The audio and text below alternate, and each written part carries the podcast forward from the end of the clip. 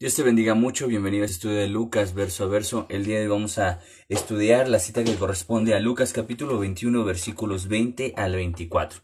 Lucas 21, 20 al 24. Vamos a hacer nuestra lectura panorámica y vamos a buscar que el Señor hable a nuestras vidas. Dice, pero cuando viereis a Jerusalén rodeada de ejércitos, sabed entonces que su destrucción ha llegado. Entonces los que estén en Judea huyan a los montes y los que estén en medio de ella. Un segundito. Un segundito, disculpen, se cayó. Ya. entonces los que estén en Judea huyan a los montes y los que estén en medio de ella váyanse en, a los montes y los que estén en los campos no entren en ella, porque estos días son de retribución para que se cumplan todas las cosas que están escritas. Mas hay de las que estén en cita y de las que críen en aquellos días, porque habrá gran calamidad en la tierra e ira sobre este pueblo. Y caerán a filo de espada y serán llevados cautivos a todas las naciones, y Jerusalén, Jerusalén será rodeada por los gentiles hasta que los tiempos de los gentiles se cumplan. En esta parte de la escritura podemos ver a, Jesús hablando una vez más y casi con insistencia sobre la destrucción de Jerusalén. Jerusalén es el reloj profético. Recuerda que cuando volteamos a ver esta nación, la nación de, de, Dios, Israel, podemos ver eh, las tantas profecías que han sido puestas sobre, sobre este pueblo.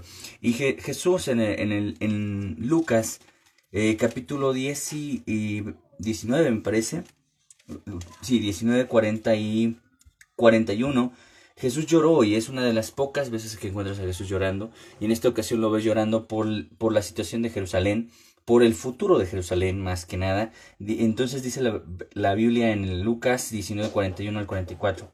Y cuando llegue cerca de la ciudad, él verá, al verla lloró, diciendo, oh, si, si también tú conocieres a lo menos este tu día, lo que es para tu paz, mas ahora están encubiertos tus ojos, porque vendrán días sobre ti, eh, cuando tus enemigos te rodearán con vallado y te resistirán por todas partes, te estrecharán, y te derribarán en tierra tus hijos dentro de ti, y no dejarán en ti piedra sobre piedra, por cuanto no conociste tu tiempo de tu visitación.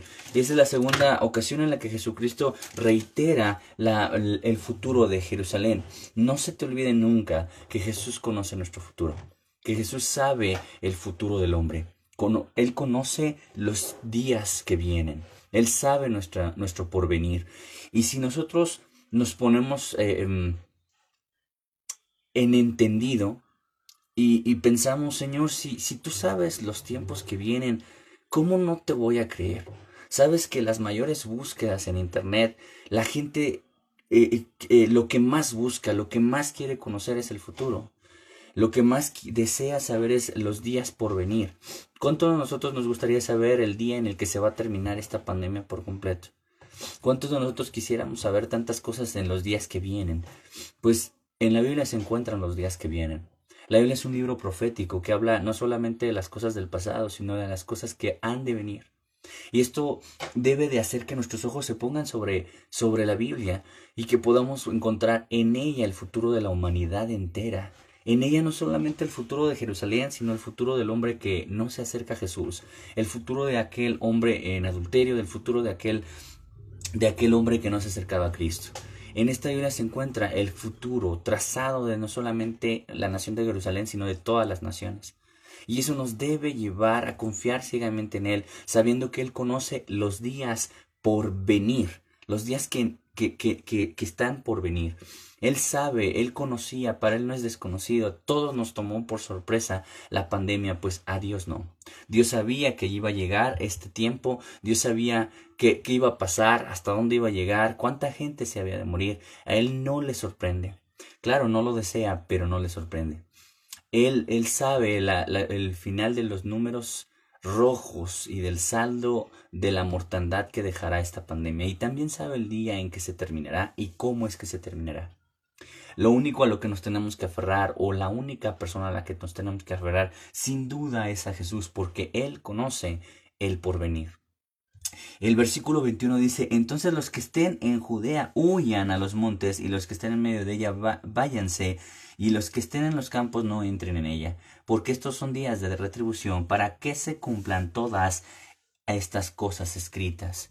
Aquí vemos dos cosas. En primer lugar, podemos ver el cuidado de Dios podemos ver cómo el Señor, aún en medio de esto que Él llama retribución, de esto que llama consecuencias, aún en medio de, de, de un merecido futuro para toda nación que nos alejamos de Él, para todo aquel que no le acepta, aún en medio de todo esto, porque todo esto no se viene para el cumplimiento de su capricho, no viene a cumplirse porque Dios estaba enojado y quería consecuencias graves sobre Jerusalén. Para nada, todo esto estaba profetizado. Yo quiero leerte algunas citas de las cuales hablan de esta profecía. Isaías 64, 3 Daniel 9, 24 al 27, Zacarías 11, 1, Daniel 8, 13, 9, 27, 12, 7. Hay tantas profecías que se, eh, que, en las que el Señor habló. Y siempre con advertencia, Jerusalén, arrepiéntete, Jerusalén, busca al Señor, Israel, vuelve tus ojos al Señor, porque si no vendrán días sobre ti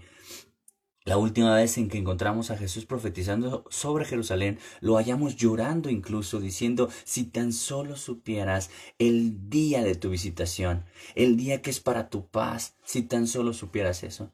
Pero la ignorancia hace llorar al, Señor porque muchos de nosotros conocemos de todo, estamos tan informados de todo.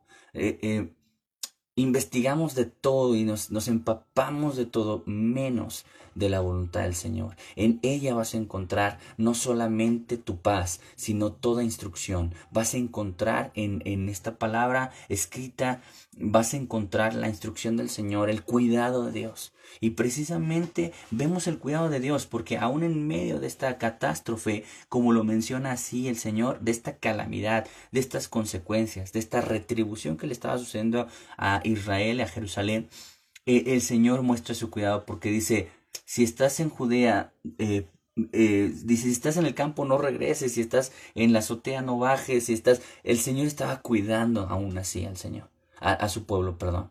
El Señor muestra siempre su cuidado por encima de las consecuencias y de, tan justas que estaban pasando o que pasarán en Jerusalén. El Señor aún así cuida de su pueblo. Y en segunda de Pedro capítulo 3 versículo 9 dice lo siguiente. El Señor no retratará su promesa según algunos tienen por tardanza, sino que es paciente para con nosotros, no queriendo que ninguno perezca, sino que todos procedan al arrepentimiento. El Señor siempre muestra misericordia, siempre muestra gracia, siempre muestra cuidado. Y en estas citas podemos ver el ejercicio de la gracia de Dios, porque bien podría decir Dios, bueno, y ahora, ahora me vas a buscar, pero no me vas a encontrar, y ahora, ahora en medio de toda tu calamidad, pues, pues, este, te vendrán azotes. Pues el Señor en este momento también estaba mostrando su cuidado. Dice, eh, eh, entonces el que esté en Judea, a, huyan a los montes nos da ahí una fuga, le, da al pueblo, perdón, la instrucción de una huida. Eh, váyanse eh, los que estén en los campos, no entren a aquella ciudad y, empieza a hablar el Señor de un cuidado. Las que estén embarazadas, hay de ellas porque va a haber mucha calamidad. Tú puedes ver la gracia de Dios y el cuidado. Pero otra palabra enfática en el versículo 22 es para que se cumplan todas las cosas escritas. La palabra de Dios dice en Mateo 24, 35, eh, el cielo y la tierra pasarán, pero mis palabras no pasarán. La palabra de Dios fue escrita para cumplimiento. Jesucristo vino a esta tierra en cumplimiento de la palabra. Siempre enfatizó, conviene que cumplamos la escritura. Jesús mismo dijo, no vine a abrogar la ley, vine a cumplir la ley. El Señor siempre ha mostrado el énfasis del cumplimiento de su palabra. Así es de que tú y yo podemos saber aquí la firma de Dios diciendo todo esto va a ocurrir por una razón, para que se cumplan las escrituras. Y si el Señor dice esto tiene que suceder para el cumplimiento de la palabra de Dios, entonces tiene que dejarte un sabor en la boca. El sabor en tu boca en, con esta cita debe de ser toda su palabra se cumple. Y Dios no va a dejar que ni una J, J ni una tilde pasen de la ley, ni una letra chiquita, ni una palabra pequeña no va a, quedar sin cumplimiento, toda será cumplida. Y si toda será cumplida, otra, una razón más para poner nuestros ojos sobre una Biblia que se cumple. Que no falta a ni una J ni una tilde. esas letras, la J y la tilde, las menciona la Biblia porque son las letras más pequeñas del alfabeto hebreo. Eh, bueno, en el caso del, alfabeto hebreo es alefato hebreo.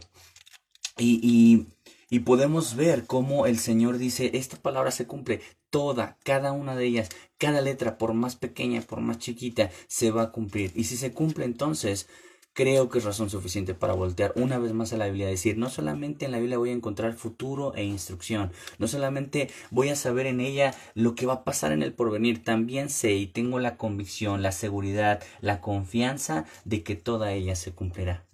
Sí, Dios sabe qué va a pasar en el futuro. Dios sabe cómo va a estar la economía. Dios sabe qué va a pasar. Mira, las noticias pueden dar pronósticos, las noticias te dan cifras, estadísticas, pero nunca te pueden decir algo exacto. Si algo hemos aprendido a través de toda la información que hemos visto en la tele es que han errado muchas veces. Y esto no es una acusación ni un alboroto, ¿verdad? Lo hemos dicho en otras ocasiones, no es, no es nuestro trabajo hemos visto al secretario de salud decir, no, pues las estadísticas van a quedar así. En tal fecha va a estar la punta de, de contagios. Y en realidad eh, eh, no ha ocurrido. Y no es porque sea una mala persona, es porque en realidad él no sabe la verdad. Él no conoce el futuro, él no sabe cuántos se van a morir. El único que sabe cuántos se van a morir es Dios. Y él ya lo, eh, a él no le sorprende, él decidió eso. Y no solo eso, supo siempre cuándo empezaría y sabe cuándo termina. Él sabe todo y si lo sabe, entonces debemos confiar en su palabra y debemos encontrar en ella toda la verdad. Eh, busca en la Biblia la verdad y vas a encontrarla, porque el que busca la verdad la va a encontrar, la va a hallar. La escritura nos va a decir la, la verdad de la verdad. Nos va a decir el porvenir, nos va a decir el futuro y va el Señor a mostrarte a través de la escritura que todo lo que está plasmado en esta Biblia siempre ha tenido cumplimiento. Entonces aférrate a las escrituras, créele al Señor.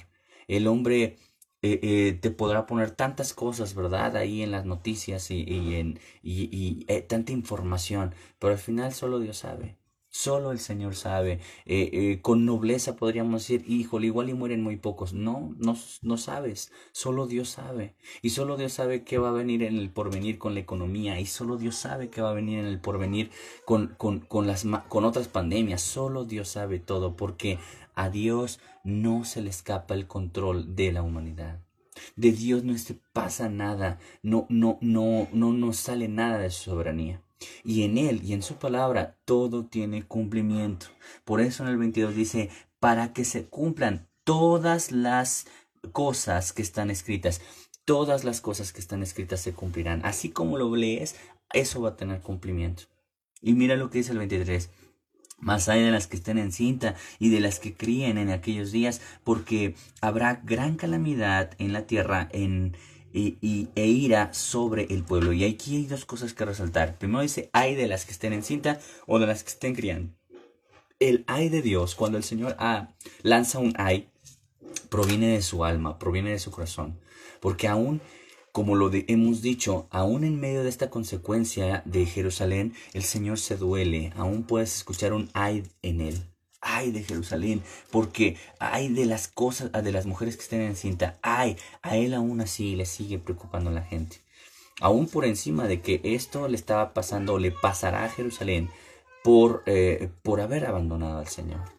Entonces, el Señor eh, muestra una vez más el dolor que siente por el hombre. Y en el mismo versículo dice, porque habrá gran calamidad en la tierra e ira sobre su pueblo. Calamidad en la tierra, ira sobre su pueblo. La ira de Dios se manifiesta en el pueblo de Dios por, porque lo dejaron muchas veces, porque, eh, porque le dieron la espalda, porque no lo buscaron, porque no clamaron al Señor, aún a pesar de los eh, muchísimos escenarios en los que Él les mostró que cada que clamaran y, y se arrepintieran, Él él sanaría su tierra y volvería su rostro a ellos. En el versículo 24 dice, y caerán a filo de espada y serán llevados cautivos a todas las naciones y Jerusalén será hollada por los gentiles hasta que el tiempo de los gentiles se cumpla. Y aquí comienza el Señor y es la primera vez que menciona en su ministerio mesiánico la palabra gentiles y ah, enfatiza diciendo el tiempo de los gentiles. Recuerda que su pueblo eh, el objetivo de, de, Jesús, de Dios, sobre levantarse una nación que le conociera, es que fuera eh, eh, una nación que diera a conocer el nombre de Dios, el poder de Dios, el amor de Dios, la misericordia de Dios. Él deseaba que esta nación pudiera proclamar su nombre. Pero evidentemente y por muchas, muchas razones en la Biblia, este pueblo no hizo ese ejercicio que, que él deseaba sobre esta nación. Y luego viene un tiempo de los gentiles que somos tú y yo, aquellos que no somos del pueblo, pero Dios nos hizo suyos, nos hizo nación santa, nos hizo novia, nos hizo, nos hizo iglesia. Y somos esa, esa, ese puñado de arrebatados, ese puñado de salvos, los gentiles. Y yo quisiera que tú y yo pudiéramos hoy meditar en estos, en estos versículos, en estos cuatro versículos, en los que, cinco, perdón, versículos en los que encontramos uno y dijimos punto número uno, eh, Dios conoce el futuro, Dios sabe todo lo que está en el porvenir. Y si lo sabe, entonces conoce el futuro a través de la Biblia. Es el mejor y el, lugar donde no vas a errar. Recuerda que la información que tú puedas conocer a través de cualquier otro medio que no sea la Biblia no es eh, mm, perfecto, no es un medio confiable, no porque, no porque les falte ciencia, no porque les falte eh, conocimiento, sino sencillamente porque no conocen el futuro, solo Dios lo conoce. Entonces eh, eh, tenemos que conocer el futuro a través de la palabra de Dios. Y un segundo punto, si lo podemos ver así, es que el cumplimiento de todas estas cosas escritas aquí nos da la confianza de saber que en la Biblia vamos a encontrar el porvenir y el cumplimiento de todo lo escrito. Y eso nos hace entonces encontrar en la Biblia una certeza, una, una, mm, una fe, una certidumbre de que es un libro confiable. Y en tercer lugar, podemos ver el cuidado de nuestro Dios aún en medio de consecuencias que nosotros nos hemos buscado. Siempre vas a ver la gracia, siempre vas a ver la, el cuidado del Señor, la misericordia de Dios. Que el Señor te bendiga, qué bueno que te conectaste y como siempre quiero animarte a que tú puedas eh, compartir este video eh, para, para el que el Espíritu Santo ponga en tu corazón a través de WhatsApp, a través de Facebook. Yo estoy muy seguro que va a ser un, una gran noticia que alguien escuche que el control eh, de las cosas no, no puede salir de las manos del Señor y de que solo Él conoce el futuro del, del planeta Tierra y nos lo deja saber a través de su palabra. Dios te bendiga mucho, nos vemos el día de mañana.